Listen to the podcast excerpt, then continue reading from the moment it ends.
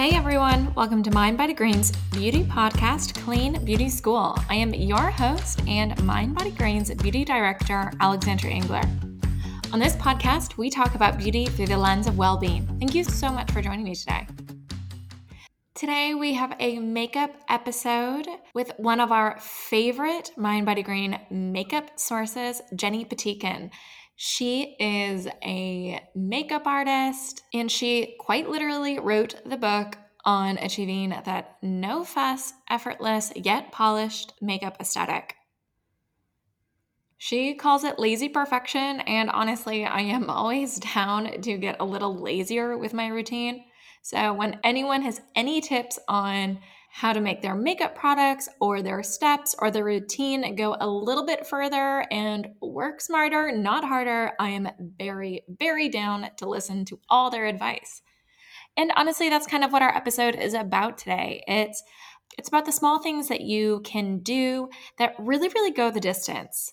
You know, if you are not somebody who wants to do a full face of makeup every day, listen, I'm right there with you. But if you are somebody who also wants to, you know, cover up some flushing or maybe hides a blemish or two or maybe help your skin look more awake, there are small little tweaks that make the overall appearance look and feel effortless. In the episode, we also talk about how to reduce consumerism in the beauty industry, what that means for our shopping habits, and why it's worth investing in high quality tools that are going to last. It's a fun episode. I love Jenny. We use her all the time on the website, so you have probably seen her name pop up in several of our makeup stories. The audio gets a little choppy here and there, but we did the best we could to clean it up in post production. But just wanted to give you guys a little bit of a forewarning. Regardless, the advice is so worth the listen. So, without further ado, let's just go ahead and start the episode. Jenny, welcome. Thank you. Thanks for having me. Well, thank you for joining. You are a long-time Mind Body Green beauty source. So I am so excited to have you on to chat today and learn more from you and let our audience get to know you a little bit better. And in the interest of that, I would love if you could share your story with us. What was your journey into the beauty industry like? So I was totally a late bloomer. This was this was a really kind of a third career for me. I worked in marketing as my, you know, right out of college as my first career. And then I decided to stay home and take care of my kids. And I did that for 10 years. And then when I was 40, I was looking to vet a business concept that was related to makeup, but wasn't actually doing it myself. And I met an artist who was like, hmm, "My, you seem to really like get makeup. You seem to understand it. Why don't you do some training? As a makeup artist. And so I did, and I got signed by a big international agency three weeks after I finished my training. And they threw me in, and I started working as an artist, doing commercial, editorial, you know, all sorts of work in Chicago and celebrity shoots and whatever was coming through town. But really, what I loved was working with real people. And at that point, at 40, I was starting to notice some changes in the way my face looked. A lot of my friends were starting to notice some changes. People were asking for advice. And so I decided, okay, this is, there's a, a, a blank space here that needs to be filled. And so I launched a business teaching women how to apply their makeup. And it kind of just took on a life of its own. And then I developed my first set of tools because I was frustrated with the tools that were available in the marketplace. And then I started doing a lot of on camera beauty expert work. And then I got a book deal and then started doing a lot of like national media and expanded the product line. And I think that catches us up to where I am today. it's okay, been a so journey. It is a journey. But, you know, I'm curious about what drew you to makeup at, you know, some sort of like core level because, you know, obviously you have this professional journey into it, but once you had that first interaction with perhaps going down this journey into makeup in a professional world, like what was that click inside of you that you were like, "Oh, I love makeup," or "I love this"? You know, was there was there something there that really like pulled you in a passionate way? I grew up with a very glamorous mom.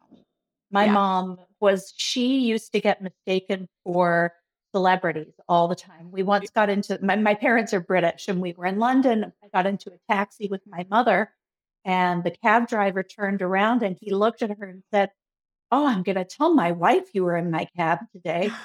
And my mom went, Okay, great. You know, I think she was she was mistaken for Joan Collins quite a bit. Okay. Okay. She was that level of glamorous.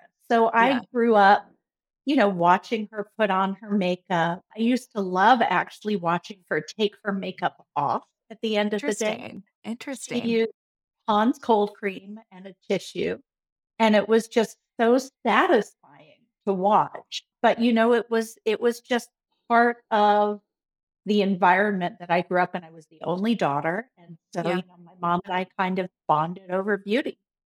Yeah. And, you know, and in high school, I used to do makeup for my friends, Okay. and You were that friend.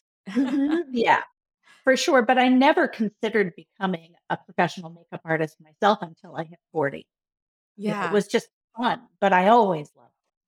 So, like, when you were growing up and you had, you know, you loved makeup, you loved applying it, but it was never a professional aspiration.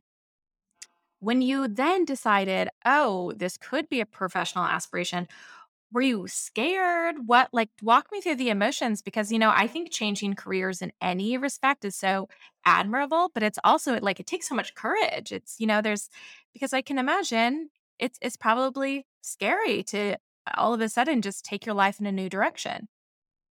It it wasn't so much scary, it Okay. felt right to me. I knew that it was the right industry for me. I knew that I had the skill set that I needed to be successful in the industry in terms of the artistry. Um, what was really challenging was the reaction that I got from a lot of my friends and acquaintances because Interesting. artistry does not really get taken very seriously if you're not in the business. It's it's taken more seriously now. Sure. there's much more access to information and much more visibility into the industry now than there ever has been. But, you know, when I decided to become an artist, my friends would say things to me like, "Why would you want to be a makeup artist? You can just hire a makeup artist." Wow. You know, and people didn't really understand. So it it wasn't I wasn't scared, but there was a certain level of pushback from my community. Yeah. Mhm. Yeah. Well, they didn't you had the vision and they they weren't seeing the vision yet, but I I am assuming they would come come and see your vision quite quite quickly. Oh, yeah, I mean, I get text messages every day from my friends asking for advice. Yeah. Everybody's everybody's come around. Yeah, yeah, I can imagine. So listen, what is your beauty philosophy? So the name of my book is Lazy Perfection, and that is really that kind of just sums up my philosophy. I just feel like it doesn't need to be as complicated and overwhelming as we are all conditioned to think it should be. So Mm, I like I like simple with a little extra detail. Like yeah, just, you know, clean, simple. And when I wrote my book, it was at the height of the uh, YouTube sure. beauty frenzy. And it was, you know, this very, very artist heavy, you know, like sculptural, like really technical makeup application. And lazy perfection is completely at the other end of the spectrum from that. You know, it's so funny that you that you bring that up and that fact that you wrote this during the height of the YouTube area era because you know, when you were talking about how things don't have to be so complicated, my head immediately went to these very very complicated tutorials. So, you know, you obviously saw that this was happening in in the broader industry that people were, you know, instructing these very complicated makeup routines, these aesthetics, and you said, "No, I think there is still a space for people who want something more simple and toned down. You know, what was the industry's reaction to you saying, no, there's still this this area here who want something that I can offer?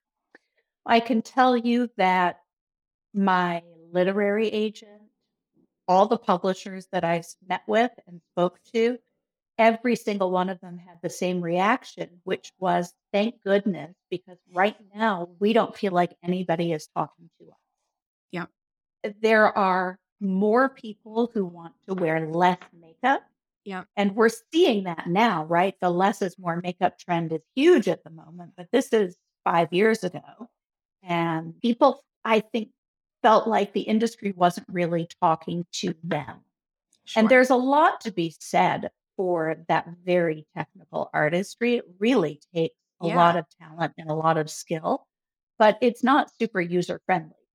And it definitely does not fall under the lazy perfection umbrella. So, you know, part of my objective when I was out pitching this book concept was to give women a sense of relief that it doesn't have to be that technical. But, you know, also it was the first time that there was this huge access to beauty tutorials. I mean, we really hadn't had that much access in a pre YouTube era.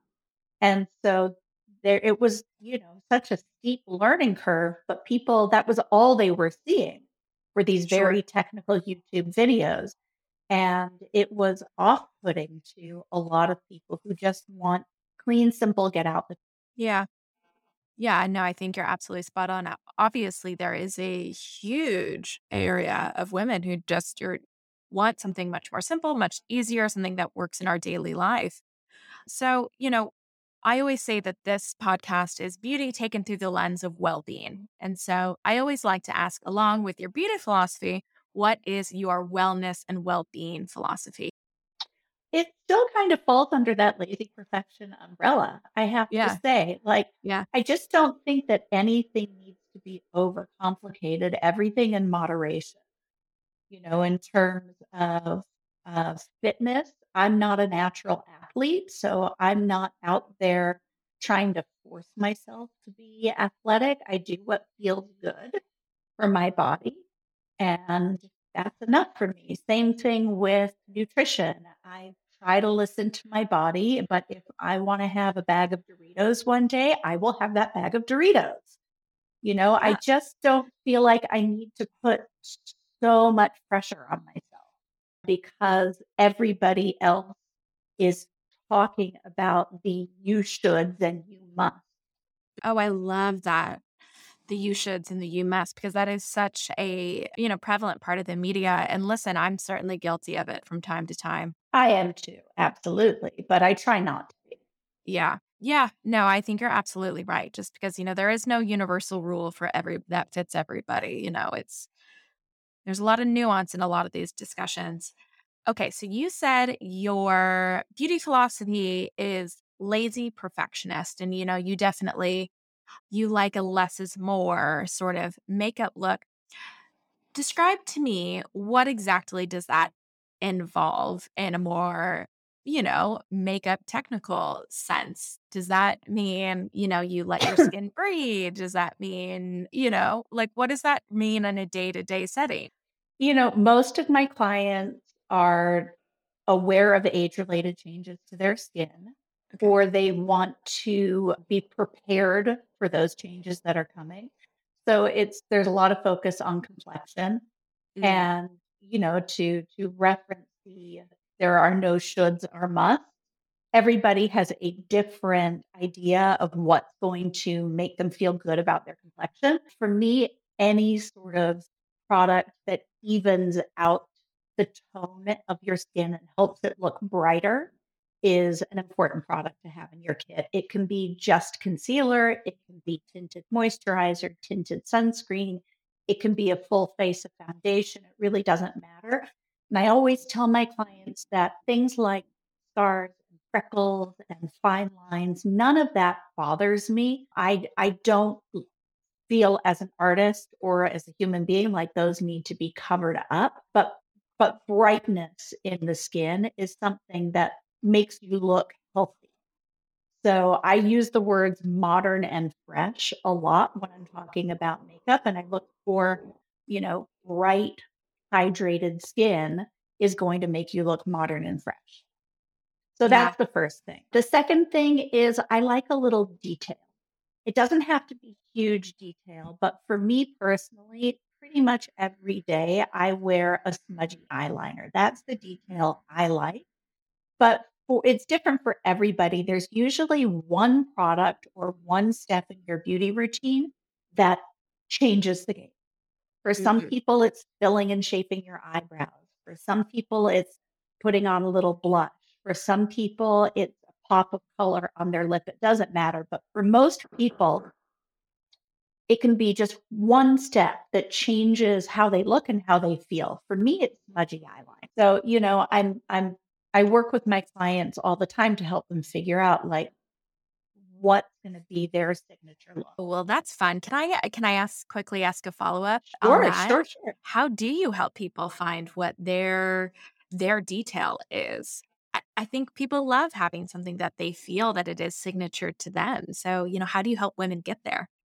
It's a really holistic approach. It's Yeah. looking at not just their facial structure, their their anatomical structure, not just their coloring, but it's their personal style, it's their lifestyle. How much time do you have to put into your makeup? Are you a strictly athleisure person or do you like to get dressed up or are you jeans and t-shirt person? And it's also about your technical skill set and what you're willing to do. Like somebody who wants to wear a liquid eyeliner cat eye every single day, but has never done it before, isn't comfortable with the medium, and only has two minutes in the morning to apply their makeup. That's that's not going to be the detail that I'm going to recommend for them. Yeah. So, you know, I try to take all of those factors into consideration to help guide my clients to the right detail for them. Sure. No, that And makes a it's lot of just sense. it's just different for everybody. Yeah. Yeah.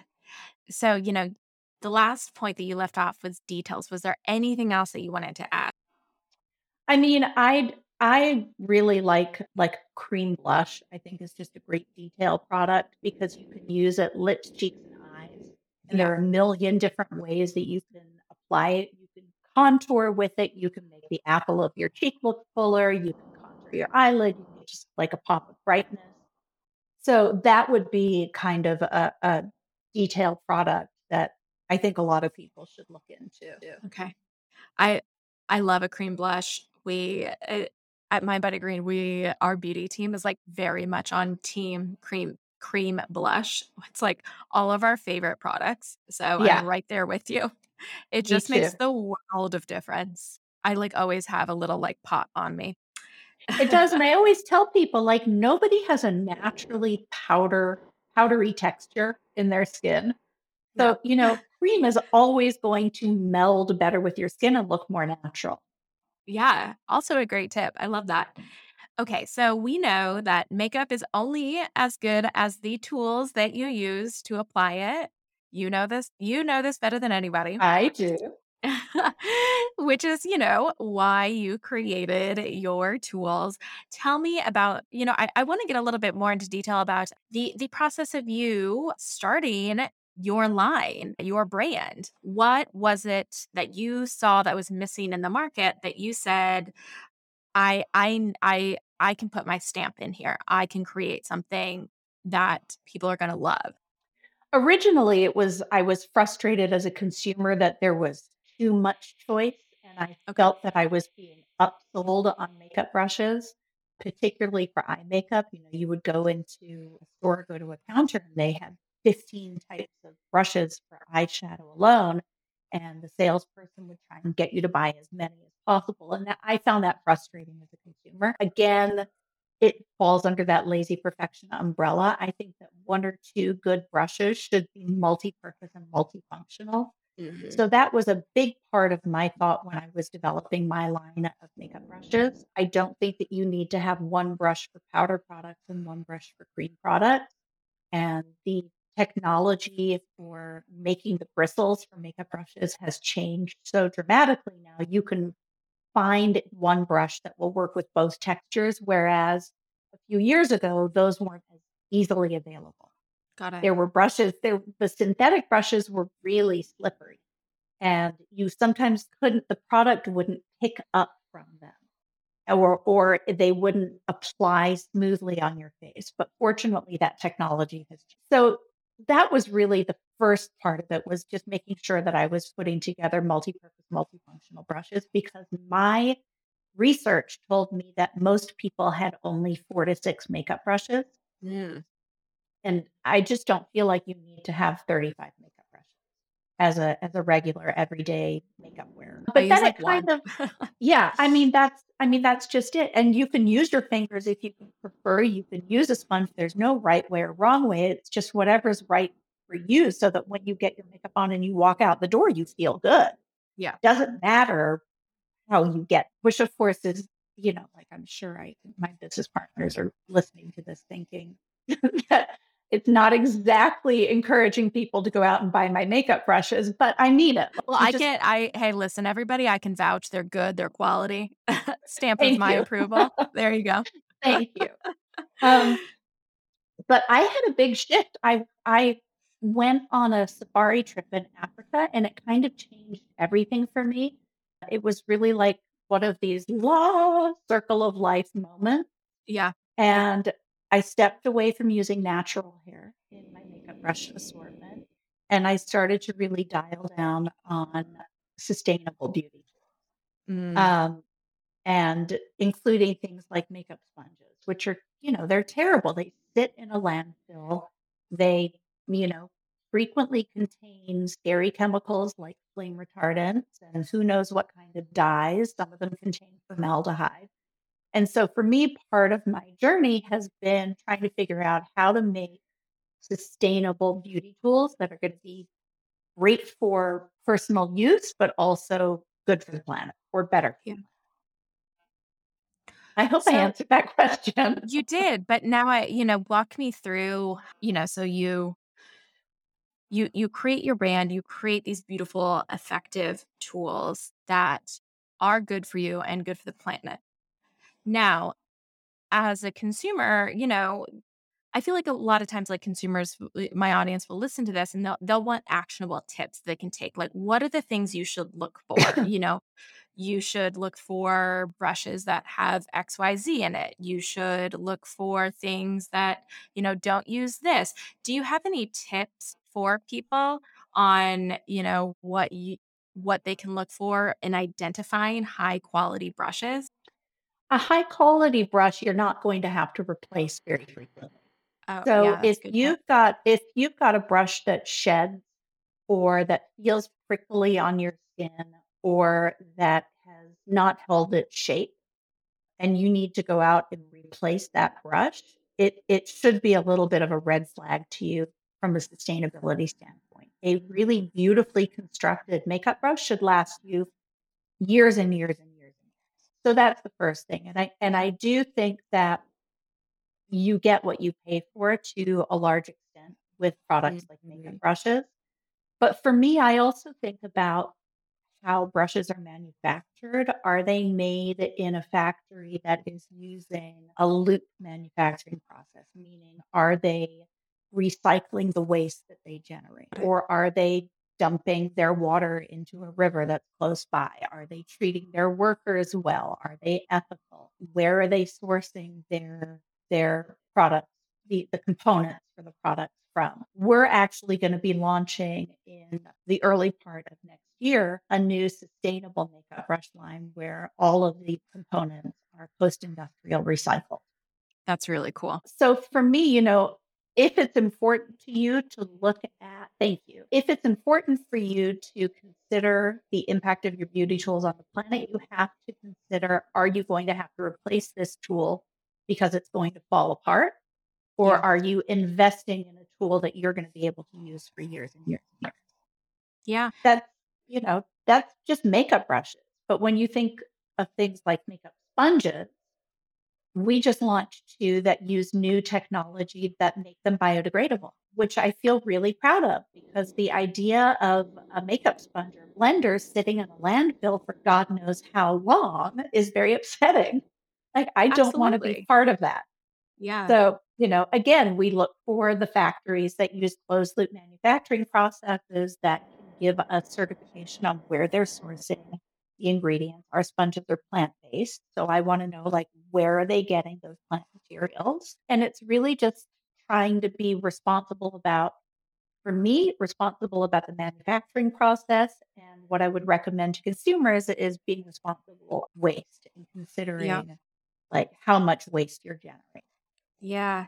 You know, your your answer made me realize that, you know, I think so many people in the beauty space now are are coming to the realization and coming to terms with that they need to make their beauty routine more sustainable and they need to look for, you know, products that can be a part of a more sustainable lifestyle. And we often tend to think about that in terms of, you know, more like the products themselves. And so I think, you know, to your point, it needs to extend the entire routine, including the tools that you're using. Because, you know, if you have a high quality tool that is going to stay with you, think about how much less waste that you are going to like have at the end of your routine. You know, I just think like people don't necessarily think about their routines from start to finish. They're like, eh, you know, maybe they just focus on their skincare. Like, oh, this is a biodegradable face wash. This is this lipstick comes in a recyclable packaging, whatever it is. They're not thinking holistically. Um, and your brushes are just as an important part of that conversation as any other part of the routine. I mean, I think so. That's part of the reason that I wanted to build out this tool line was because I was frustrated with the over consumerism and the uh, just the waste that gets generated. Okay. So the next thing I wanted to chat about were some tips that our listeners can use in their daily life. You know, I you have obviously described your aesthetic and it, I think it very clearly aligns with probably a lot of the listeners that are listening to our podcast, you know, a very minimal look, something that feels very effortless, but, you know, still something that elevates you and makes you feel polished and makes you feel confident. You know, I think that's a very mind, body, green approach to makeup. So I definitely need to get some of your tips. But I always like to ask, you know, what are some things that you see people do that you would rather have them not? Like, what mistakes do you see people make that you would like to maybe re educate people? I'm a little reluctant to call anything a mistake because at the end of the day, if you feel good about how you look, then there are no mistakes. I'm not a makeup artist who's going to come down hard on the, the right side or the wrong side. I I think if it makes you feel good, that's great.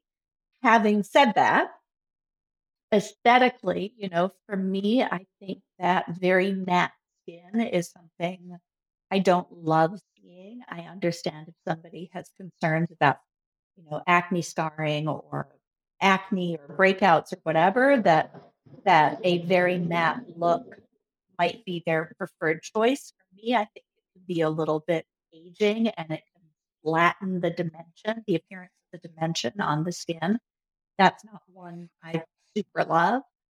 Um, I this is kind of a nitpicky one, but I don't really enjoy shimmer in the contour in the crease of the eyelid. I think it can make your eyes look really puffy.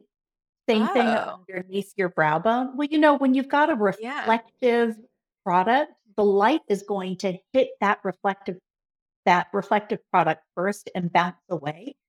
So it gives the impression that that area is higher. So that's why you wear highlighter on the top of your cheek, right? It makes your cheek look fuller and more lifted.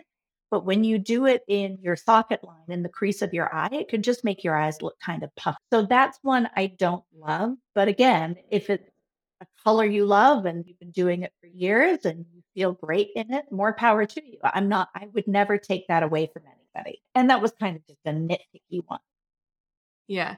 you know, like little things like I think that people don't always think about cleaning up their makeup. Like I sometimes see people who've got foundation in their eyebrow, you know, take a second, use a damp makeup sponge and kind of run through your eyebrows to lift that away. It can be distracting when somebody is talking to you if they can see that on your in your eyebrows. So those are all like really small nitpicky. No, but I I I think they're good small little tips for people who tend to have, you know, a similar aesthetic to you, you know, who want something glowy, who want something that feels very polished. You know, I think I think those are all things that we can all look out for. but, you know, like you said, of course, if somebody likes to do their makeup how they like to do it, all power to them. Okay. So let's talk about your basics and what you teach people to do as kind of like a very, a very day to day sort of face. You know, what, walk me through that. So I'm a huge fan of concealer. Concealer down the center of the face can make everything else on your skin look very even. So a lot of people have redness kind of between their eyebrows. So if you use a little concealer to neutralize that redness, and then on your nose and the sides of your nose to fill in pores, and then on your chin to fill in pores and color correct, you know, to cover up any redness. Any other redness you have on your face, like in your cheek, looks like it's there on purpose. Mm. So for me, that's just a really simple, easy thing to do. Just concealer down the center of your face. Filling in your eyebrows, I think can can be very, very impactful for the way the rest of your face looks. Um, even if you don't want to change the shape or the color, if you just fill in the little patches and get a nice clean line, it can really it can really elevate your look. I'm a big fan of curling your eyelashes and putting on a little mascara. I think, you know, when your lashes are straight, think of it like like a canopy there's a shadow underneath that canopy. Oh, sure. But when you furl your lashes up, there's no shadow anymore. Your eyes are automatically going to attract light and yeah. they're going to look bigger and brighter. So curling lashes and putting on a little mascara. I'm a huge fan of tight lining, okay. which is when when you apply liner underneath the roots of your upper lashes, it makes the base of your lashes look thicker. So your lashes look thicker and fuller. It defines the shape of your eye and it makes the whites of your eyes pop really mm. bright. That's something very small that you can do that just is a big game changer. And then cream blush. Yeah. A little on your lips, little on cheeks, little on your lips. Okay, so tight lining. I want some more advice on tight lining. I am somebody who totally stopped wearing eyeliner during the pandemic and like honestly even before the pandemic but i i'm getting back into it. I'm having a little bit of fun with eyeliner. I've i've brought back the the pencils and the liquid liners out of the mm-hmm. makeup bag but i have found that i have lost my touch pretty majorly. Uh, so you know tight lining. How what is your best technique for somebody to achieve it on the for somebody who's never done it before, it's good to kind of take your pinky and just put it on the center of your lid and very slightly lift your lid up. That way you can see the roots of your lashes. And then just take a pencil and with very short strokes, just kind of wiggle it back and forth until you've covered the entire length of your lash line once you get used to the sensation, you won't have to hold your lid anymore. You'll just be able to take your pencil and just kind of run it back and forth underneath your lash line. So I tell my clients that tight lining can be a little bit of a mind fuck because you're like coming straight at your eye with a pointed yeah. implement. Yeah. But you you can actually hear it in a quiet room, you can hear the sound of your eyelashes moving underneath the pencil. It has to be a quiet room. Okay. But like that's how you know you're in the right place with your eye pencil. You will hear your eyelashes moving back and forth from inside your head. It's like it's a really it is a mind fuck yeah. thing, but it worked. I, honestly, I love that tip. Just listen for it and you'll know you're doing it right. yeah. I mean, yeah, it it actually worked. Yeah. Okay, so I, you know, I think we both have waxed poetic about our love of blush, specifically cream blush. Do you have a preference on how people apply it or where they apply it on their face? Is it face shape dependent? I mean, where where do you fall on this sort of blush spectrum conversation? I'd say it's a little bit face shape dependent. You know, for me, I'm 54, and so at my age and and my contemporaries' age, you you the fatty pads on your cheeks kind of get lower and lower and lower. So if you try to apply blush on your fat pads, sometimes it can make your face look a little droopy. In that case, I would advocate for moving the blush slightly higher on the apples of the cheek. But you can use your blush to contour. You know, if you've got a very square shaped face or very round face, you can use your blush to kind of cut an angle. Where there really isn't one. So you can use it as an optical illusion kind of tool. But really, at the end of the day, for most people, if you apply it on the top of the cheekbone, kind of using Yeah. the corner of use the corner of your eye as the guideline and apply it back from there toward your temple, that's a good place for most people. Okay. But there there are makeup artists who who feel really strongly about never applying blush on the apples of your cheeks or never using it to contour. And I just think it's how you feel good. And these days, the best way to measure whether you like it is take a quick selfie. You know, Yeah. take a quick, take a super quick selfie.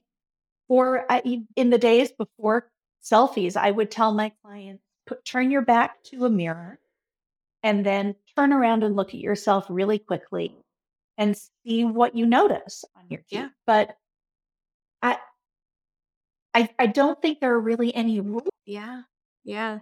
I really like the selfie idea because you can you can tell a lot about your look when you take that selfie. Yeah, you've got to have some grace when you're looking at those Yeah, selfies. Like you've got to be kind to yourself, but you can you can at least tell like what it's doing to the shape of your face. For sure. For sure.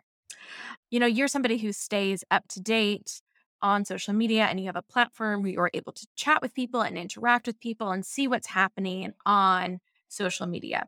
So, you know, I'm I'm curious like what sort of social media trends are you seeing right now? And I asked this question in two parts. You know, what trends are you into and you're, you know, you're like, "Oh, I think this is net positive." And then what trends kind of make you say, Hmm, I'm not, you know, I'm not necessarily sure about this. Again, so much of it is about personal style and what works for you in a holistic sense.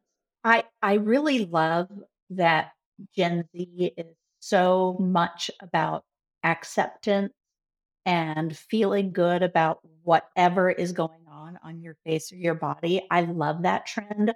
I think we're going to be seeing a lot more conversation about imperfect makeup, smudging, you know, things that are just not that artificial filtered kind of look. Although I love a good filter, I really think that Gen Z is so great about embracing imperfections and being like much more accepting. So I think we're going to see more conversation about that. There's already a little bit of backlash about, again, over filtering over Mm. retouching. The second part of that question was trends that I don't maybe like you don't really like and I don't Okay. even mean this question in trends of terms of like aesthetic trends. I just mean this in like this can be like Social trends writ large, like and Yeah. you know, like uh, almost like societal trends with social media. Yeah. So it's fascinating with social media because there are so many people out there trying to go viral that they're creating these like ridiculous hacks. I saw somebody not too long ago applying makeup with a marshmallow. Like it's just, you know, some of it is just silly and not and nobody is going to be incorporating a marshmallow into their beauty routine.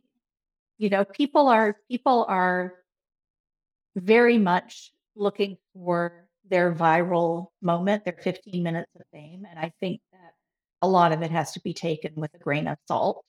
Um, but I do think there's some really interesting, creative innovators out there who are coming up with hacks. I posted one on my Instagram yesterday about using an eyelash curler to help shape your eyeshadow, where you put your Oh, I lash love that. curler on top of your lid and you use it as a guide to contour your lid. And then you use the handle of the eyelash curler to get the outline, the outer corner of your eye. That to me is innovative and Yeah. interesting and useful. I might not do it every day, but it, it worked. Yeah. So, you know, I think that that it's a little bit viewer beware. It's not buyer Sure. beware. It's a viewer beware because there's a lot of nonsense out there. Yeah. And Yeah. unfortunately, it's still trending Yeah. culturally on social media, and there's access to so much information Yeah. about beauty and about beauty products. A trend I would really like to see go away is this over consumerism. But I can tell you that as a brand founder, there's so much pressure to constantly release new products Sure. because the consumer is hungry for it. And that is very much fed by what people are seeing on social media.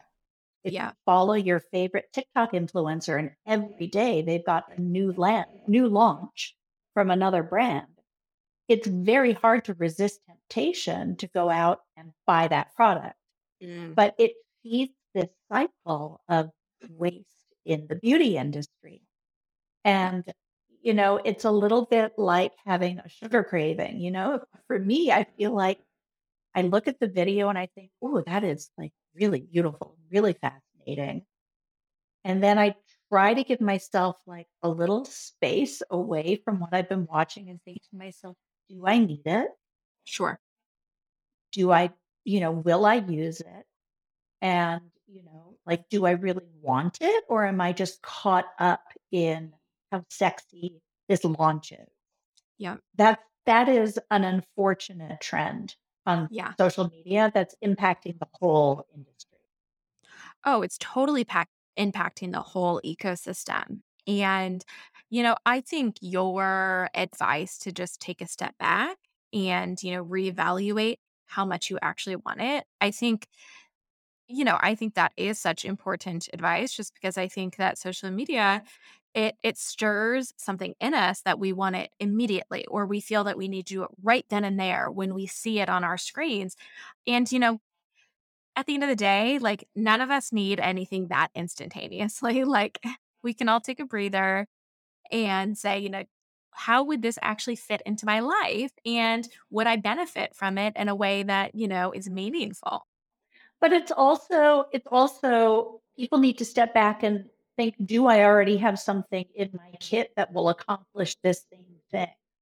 Um, you know, I I love a beauty junkie. I love talking about makeup. I have a ridiculous amount of makeup in my personal kit and my professional kit, but it it's getting, I think, to a point where it's I'm reluctant to use the word dangerous, but it is we're at a kind of a critical point in the health of our planet Yeah. where I think we all need to be just a little bit more aware of what we're going out and buying.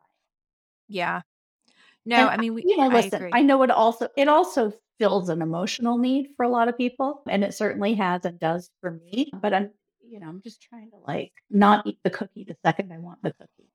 Yeah. Yeah, absolutely. I, you know, I think you're I think you're so right on so many of those elements that, you know, there is a reason that people seek these things out and it's valid you know to your point that it fills an emotional need you know that's that is valid and you know sometimes that that does happen but you know i think we could all just be a little bit more mindful about how we're how we're consuming and what we're consuming which is kind of a funny way to segue into the next section because it is about what you use. Oh, but but you know you as a mindful consumer i'm sure you have you know so, some things that you use that you love and come with your stamp of approval which you know i'm always eager to hear especially from the pros like yourself so you know let's start with makeup what are you using right now? I've just been using the new RMS Beauty Foundation. I don't remember the name of it, but I get a lot of compliments on my skin when I wear it. It's really beautiful.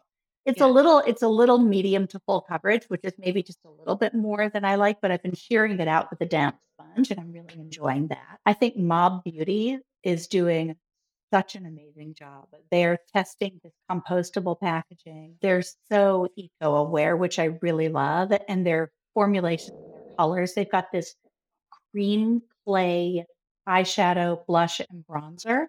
And they're they just don't budge over the course of the day. They just that clay like absorbs the oils in your skin and you just get amazing wear time. So I'm enjoying my mob beauty at the moment. Okay. Hmm. Trying to think what else.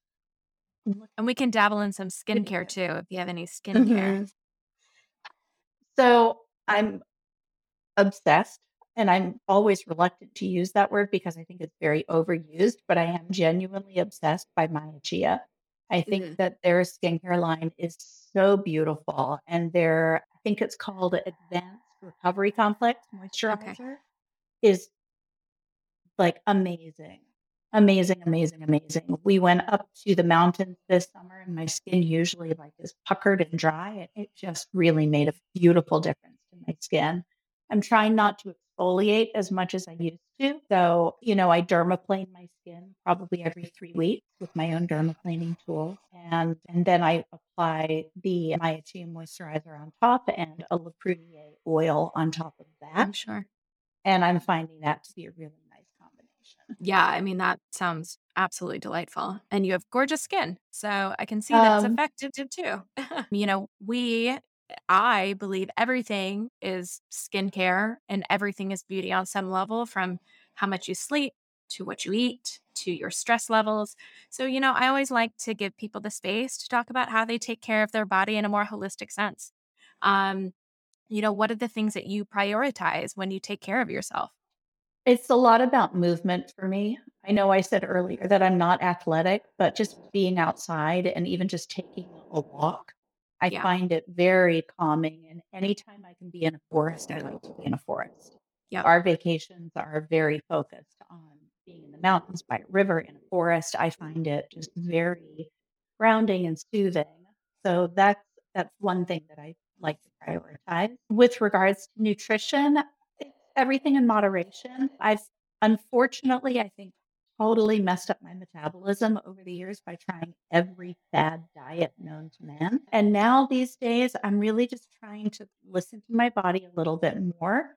And like I said, if I if I have you know a, a need for Doritos, I will let myself eat the Doritos. But then I also you know really like to pay attention to fruits and vegetables. I'm trying to think what else. You know, with regards to mental health, I'm so lucky that I've got an amazing husband and an amazing partner who I'm completely comfortable sharing my thoughts and feelings with. I think that's really important to have Yeah. somebody who feels like a safe space. Yeah. I'm a big fan of therapy. I'm not currently seeing a therapist, but if I need one, I will see one. I, Yeah. I think it's so important to get somebody who's going to be objective and like you feel completely safe exposing every single thing that you're feeling. And I think those are kind of my main wellness things. Well, I mean, I those are plenty to, you know, keep you feeling whole and happy. And. I think it fits very well with your overall philosophy and mission that it should be effortless, but you know, works for you and and holistic. So uh, you are a very well-rounded person. Um, thank tell. you. It's taken it's taken 54 years to get here, but I I I hope that I am at this point. Yeah. Well, thank you so much for coming on and giving us your advice from the holistic advice to the little details. You know, there is so much fodder here that people can walk away from the episode, hopefully learning a little bit and that they can use in their daily life. So thank you so much for joining me today. Thank you so much for having me. Hey everyone, thank you so much for listening to this episode. If you want more beauty content, you can find it at mindbodygreen.com or any of our social channels. And finally, if you liked this podcast, don't forget to rate and review us. Thanks for tuning in. See you next week.